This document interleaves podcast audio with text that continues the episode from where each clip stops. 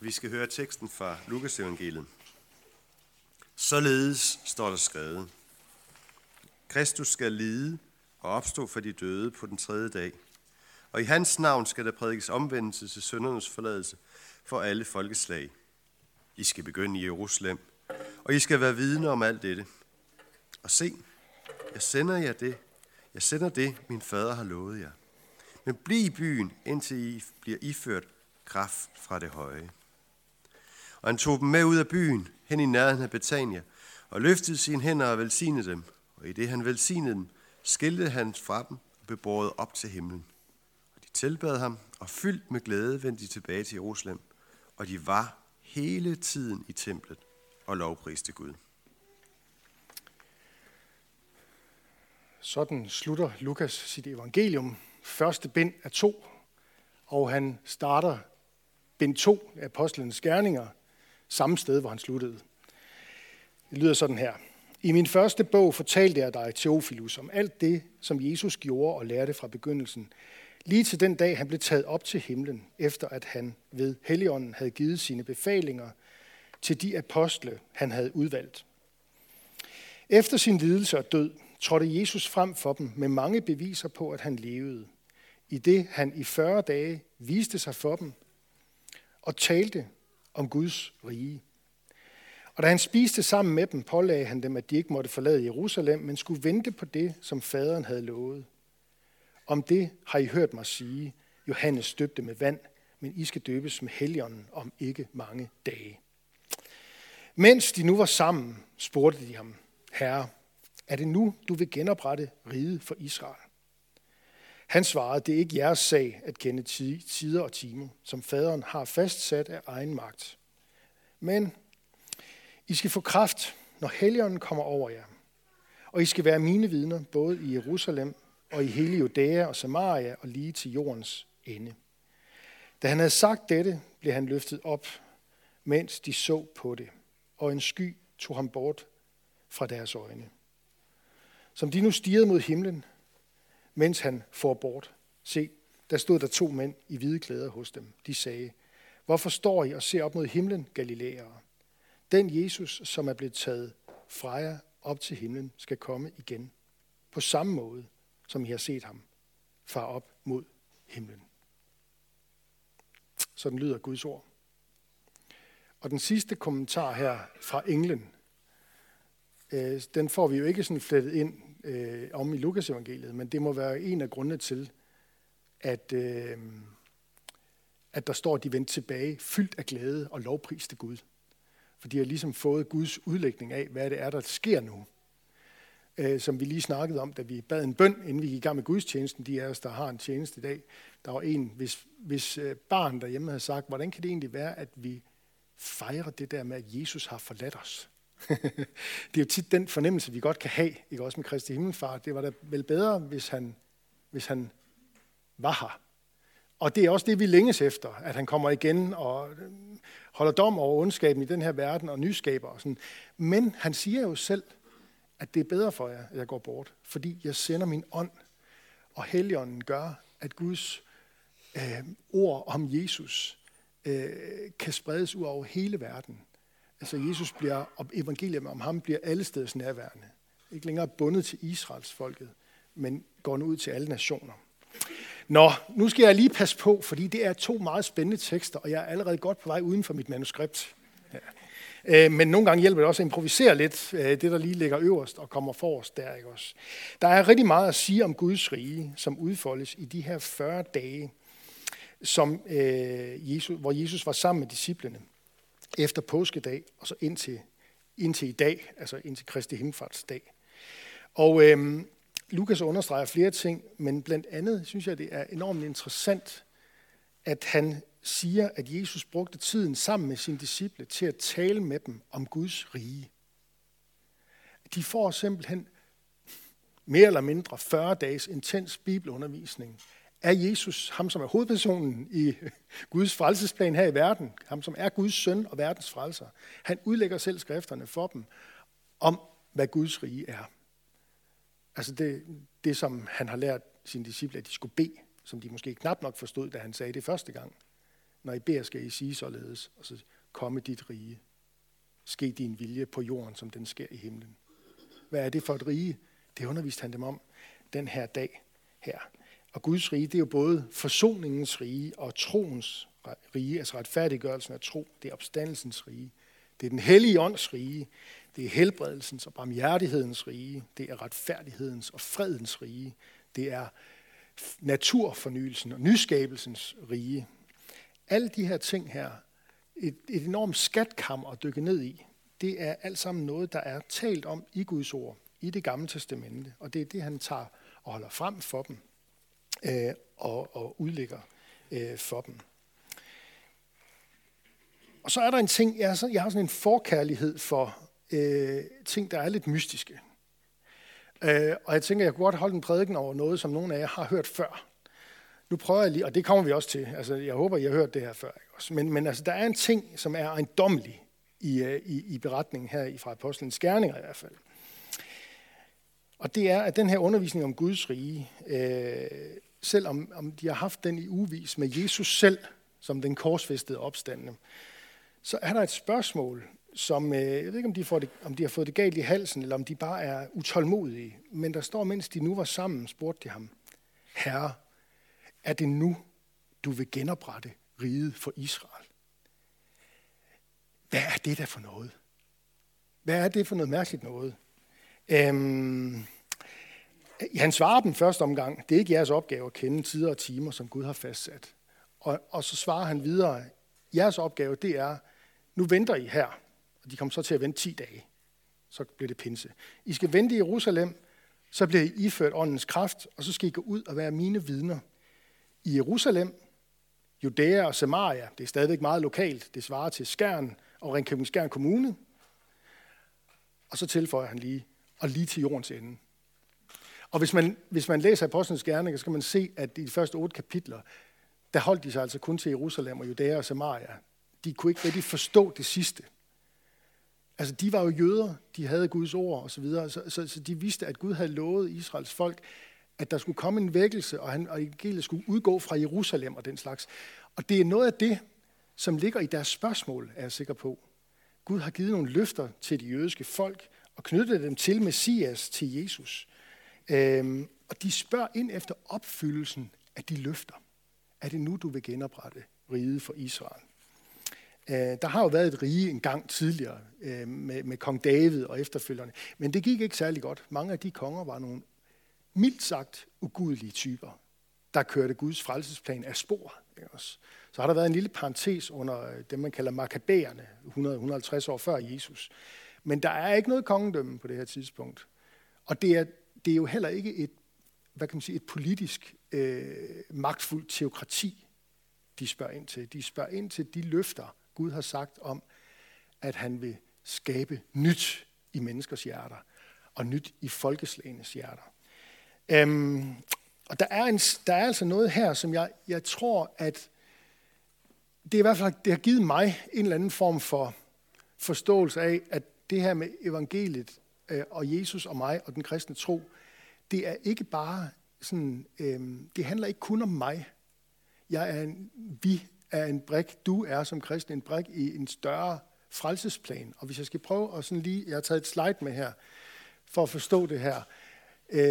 Sådan som jeg kan se det i hvert fald. Fordi vi kan jo gætte, eller vi kan lede i Bibelen. Og jeg anbefaler altid det sidste. Lad os prøve at lede, i stedet for bare at gætte. Hvad er meningen med det her rige for Israel, som man taler om her? Jamen, der er det her den her tætte sammenhæng mellem, at Gud jo meget tydeligt, og det er den virkelighed, vi står i, som hedninger og kristne, at vi har en opgave at gå ud i alverden, forkynde evangeliet. Og så er der nogle løfter, Gud så har givet til de jødiske folk. Og man kan sige, der er, hvis vi starter i det små og bevæger os til det større og det større og det større, så taler Bibelen generelt om, at ved troen på Jesus, der sker der en nyskabelse. Altså at Gud ved Guds indgriben vil der ske en forvandling, når et syndigt menneske forenes med Jesus Kristus.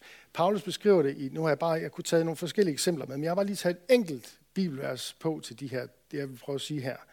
Paulus siger i 2. Korintherbrev kapitel 5, vers 17, altså, er nogen i Kristus, er han en ny skabning.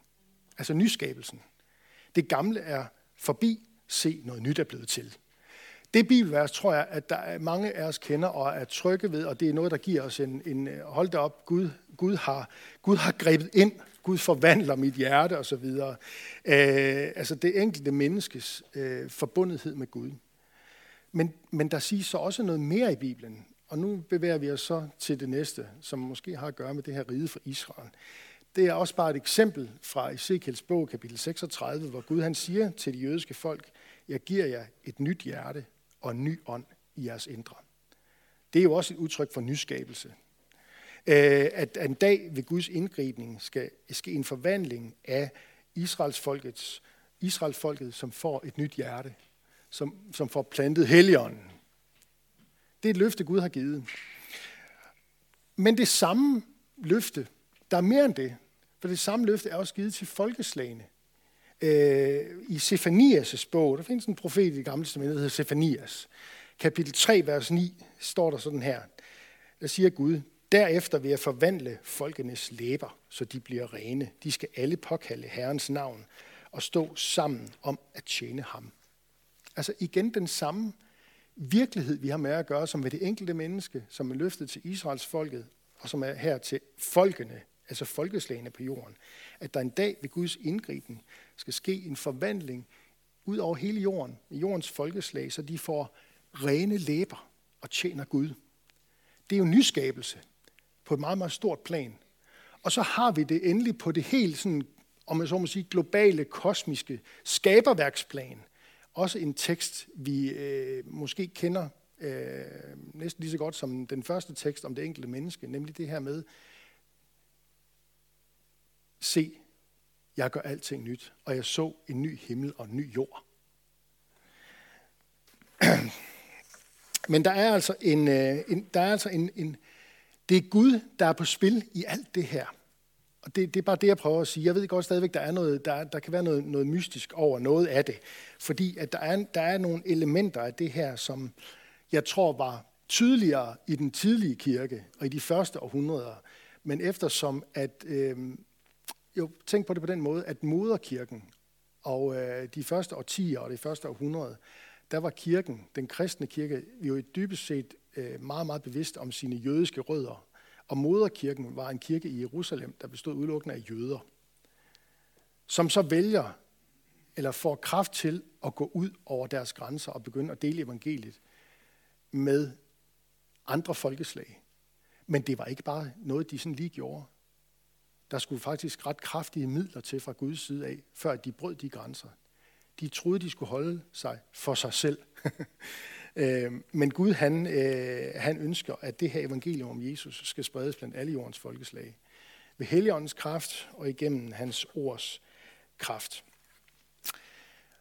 Og når nu vi lige er ved det her, så vil jeg bare lige minde om, at det er ikke kun det her lidt kryptiske spørgsmål, vi finder, altså det her med, er det nu, du vil genoprette riget for Israel? Det er faktisk også noget, Paulus opererer hele 3 kapitler med. I Romerbrevet, kapitel 9, 10 og 11, der er han meget optaget af det her med, når nu Messias er kommet, og størstedelen af de jødiske folk ikke har taget imod ham. Betyder det så, at Guds løfter til Israels folket ikke er til at stole på? Holder Gud ikke længere, hvad han har lovet?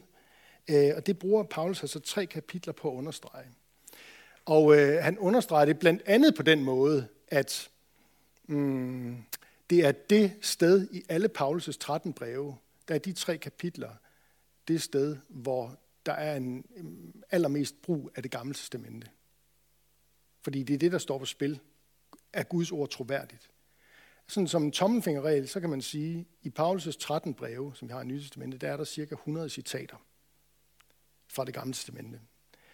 Og halvdelen af dem, de findes alene i Romerbrevet. Og halvdelen af dem, de findes alene i Romerbrevet kapitel 9, 10 og 11. Det siger noget om, hvad det er, der er på spil. Det har også noget at gøre med, at Guds ord er troværdigt. Der fortæller han jo menigheden lidt noget af det samme, og det er lidt ejendommeligt. Vi er ikke så vant til det. Vi er ligesom nok lidt landet i en sådan hedningekristen, lidt nogle gange lidt sådan selvfed forståelse af, det der med Israel, det var en gang og sådan noget. Men Paulus han siger, ja, det er det ikke helt. Han siger, I skal ikke stole på jeres egen klogskab, I skal kende den her hemmelighed, siger han. Og det der i virkeligheden, altså det ord der i virkeligheden står, man burde nok have oversat det med det der står på græsk, fordi der står mysterium. Og det er lidt, det er måske lidt noget andet mysterium end en hemmelighed, fordi en hemmelighed, begge dele har at gøre med noget der er skjult og ukendt.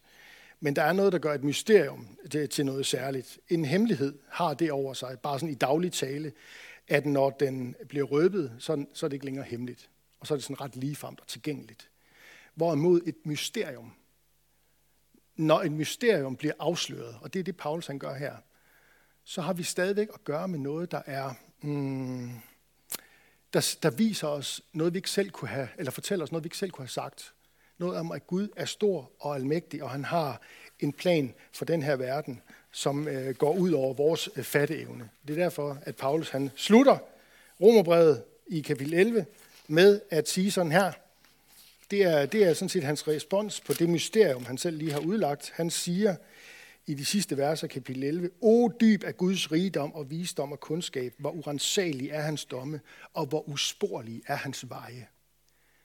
Det er responsen på, at det her mysterium, som Paulus han holder frem her. Og mysteriet, det er altså den her hemmelighed, at der hviler forhærdelse over en del af Israel, indtil hedningerne fuldtalligt kommer ind. Så skal hele Israel frelses. Så skal hele Israel komme ind. Der er noget, der hedder hedningernes fylde, altså evangeliet skal gå ud til alle jordens folkeslag, siger Jesus, og så skal enden komme. Og det ser ud som om, at når enden kommer, så kommer den ved, at de første til at høre evangeliet skal blive de sidste til at høre evangeliet og tage imod det. Der skal komme en vækkelse der i det her folk. Og den dag, når Israel fuldtalligt går ind til frelsen, så skyldes det udelukkende Messias. Der er ikke en anden vej til frelse for de jødiske folk, end der er for dig og mig. Det skyldes udelukkende en tro på Messias. Befrieren skal komme fra Sion. Og dermed så siger Paulus også, at der er et håb for Israels folk, som vil opfyldes i endetiden. Inden Jesus kommer igen, der skal der komme en vækkelse over det forhærdede folk, som et vidnesbyrd om Guds trofasthed og Guds frelsesvilje.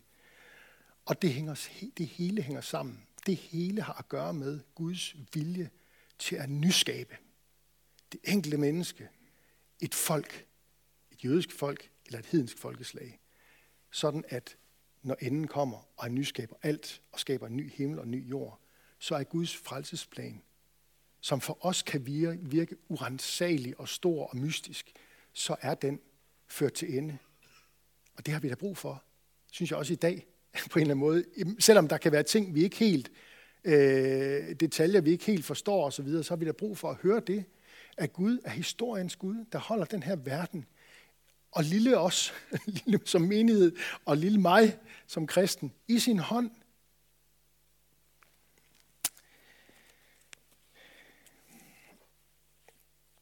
Sådan som der står hos profeten Zakarias i kapitel 8, vers 13. Jeg tror, jeg har ikke også taget det med et sted fra profeten Zakarias. Findes det der ikke? Nå, det gør det ikke. Der står sådan her hos Zakarias kapitel 8, vers 13 til Israels folk. Ligesom I var en forbandelse blandt folkene, Judas hus og Israels hus, skal I blive en velsignelse, når jeg frelser jer. Frygt ikke og fat mod, siger Gud til folket. Frygt ikke og fat mod. Det er jo også et ord til os i dag, fordi Israels Gud er hele verdens Gud. Han gør ikke forskel på folk. Hans ord og løfter står der også som et løfte til os om at løfte os ud af syndens og dødens tyranni og fylde os med den glæde og forundring, som følger med, når vi dykker ned i Guds frelsesplan for alle jordens folkeslag. Og det er noget af det, som Kristi himmelfartsdag handler om. Fordi der går Jesus fra at være, om jeg så må sige, begrænset til et enkelt sted her på jorden, til at sætte sig på tronen i himlen, og nu derfra regere og udfolde det, som han siger, mig er givet al magt i himlen og på jorden. Og så siger han til sine disciple, gå derfor hen og gør alle mennesker til disciple ved at døbe dem i Faderens, Søns og Helligåndens navn. Men gå hen til alle jordens folkeslag i åndens kraft. Og hvis vi lige skal slutte der, hvor Birger også læste op om fra den anden beretning fra slutningen af Lukas-evangeliet med Jesu himmelfart. Der står om det, at han tog dem med ud af byen hen i nærheden af Betania, løftede sine hænder og velsignede dem, og i det han velsignede dem, skiltes han fra dem og blev båret op til himlen. Det er en af de ting, jeg vil minde jer om, som vi skal minde hinanden om her på Kristi himmelfartsdag, at det Jesus var i færd med, da han blev usynlig, det var, at han var midt i at velsigne. Han var ikke færdig med at velsigne, lad mig sige det på en måde. Jesus blev usynlig for dem, mens han velsigner, står der. Han er ikke holdt op med at velsigne, heller ikke fra sin trone i himlen. Så når du oplever uro i dit liv, eller en forbandelse eller et mørke sniger sig ind, så er der jo også et kald i det til at række ud til Jesus og bede ham om at træde frem som den, der rækker sine hænder ud og velsigner dig.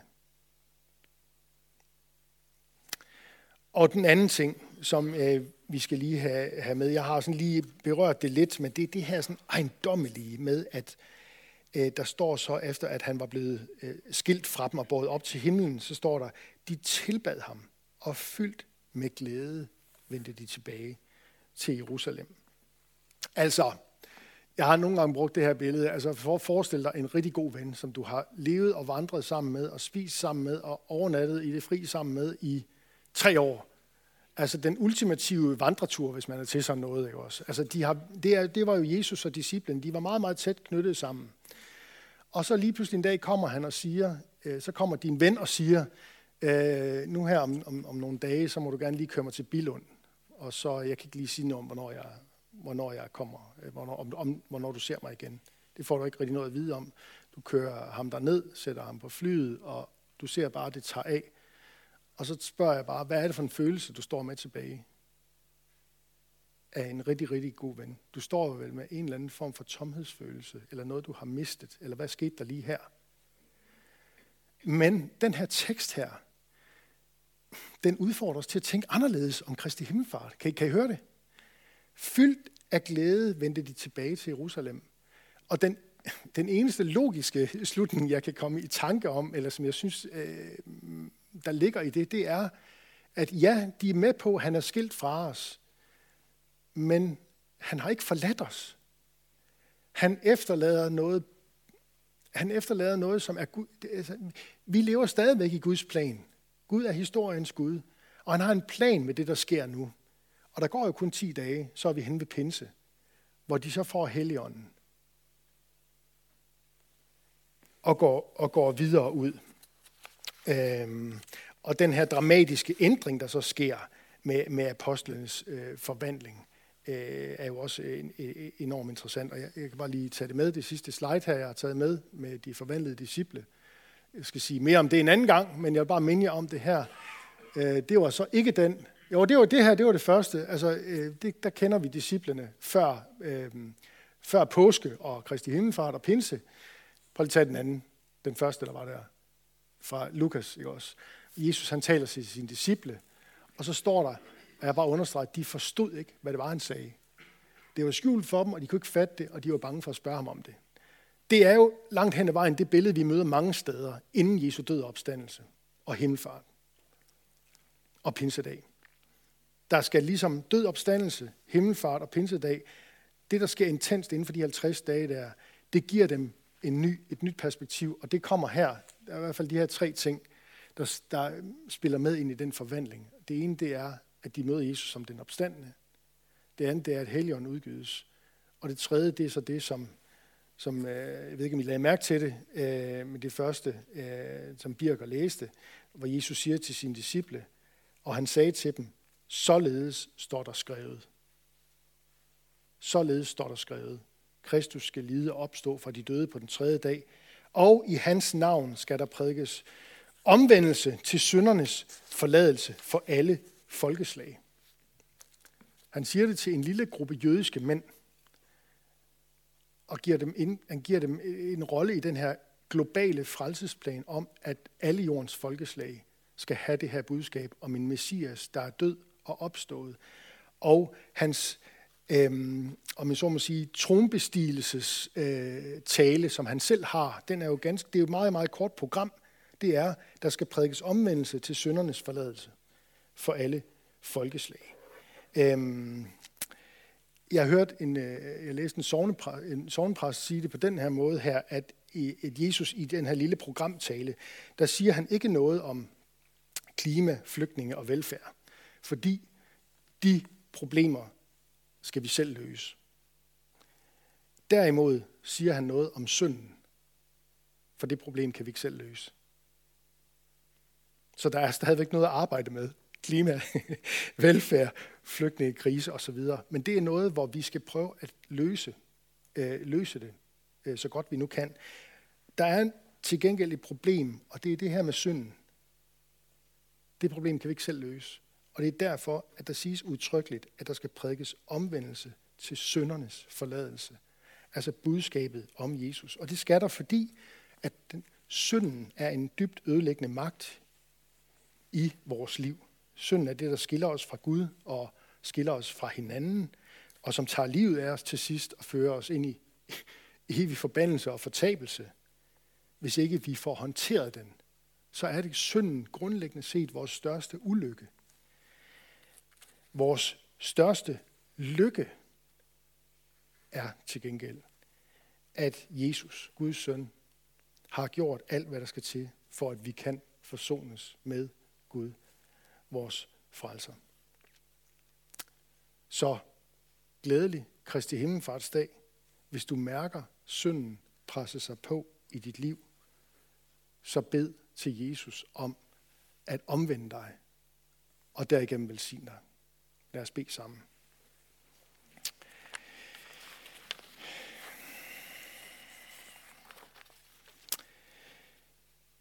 Jesus, vi takker dig for den her dag. Vi takker dig for det budskab, vi møder i dit ord. Og det er ikke alt, vi forstår fuldt ud.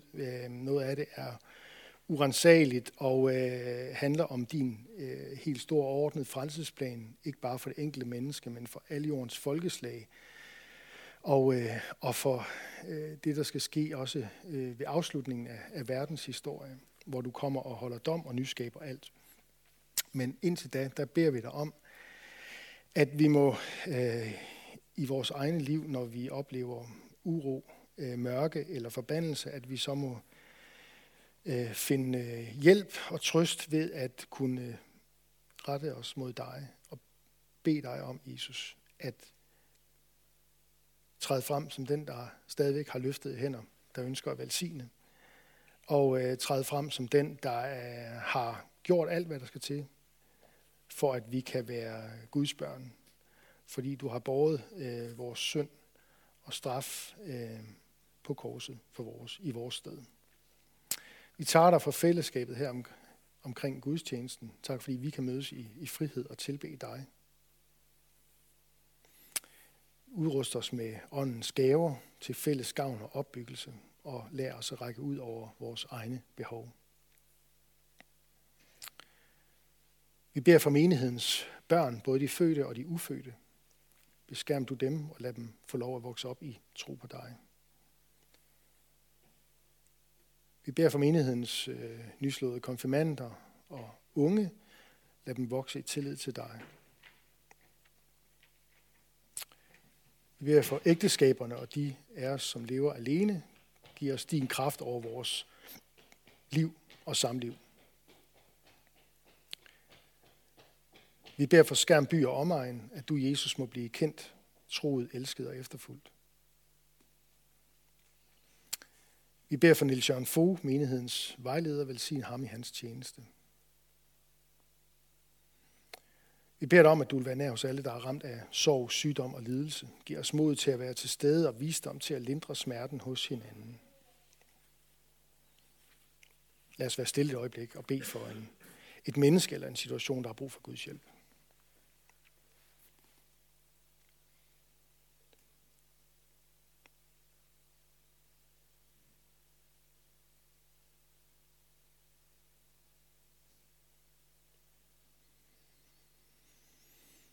Vi beder for dem, der er udsendt her fra menigheden til andre folk. Vi beder for Sofia Hansen i Tanzania og for Kirsten Østerby i Jerusalem. Velsign dem i deres tjeneste der. Vi beder for de kristne, som lever i verdens brandpunkter og forfølges for dit navns skyld. Vi beder om, at evangeliets lys må skinne blandt muslimer, så de omvender sig og lærer dig at kende som den eneste sande Gud. Vi beder også om, at den tid snart må komme, hvor de jødiske folk må se dig som Messias og omvende sig i glæde. Vi beder om, at budskabet om dig, Jesus, er der må få fremgang i Danmark. Vend vores hjerter og vores folks hjerte til dig. Vi beder for alle, der er blevet betroet magt og autoritet. Hjælp dem og os til at værne hinanden imod uret og vold. Og kom så snart og gør alting nyt. Det beder vi om, Jesus, i dit navn. Amen.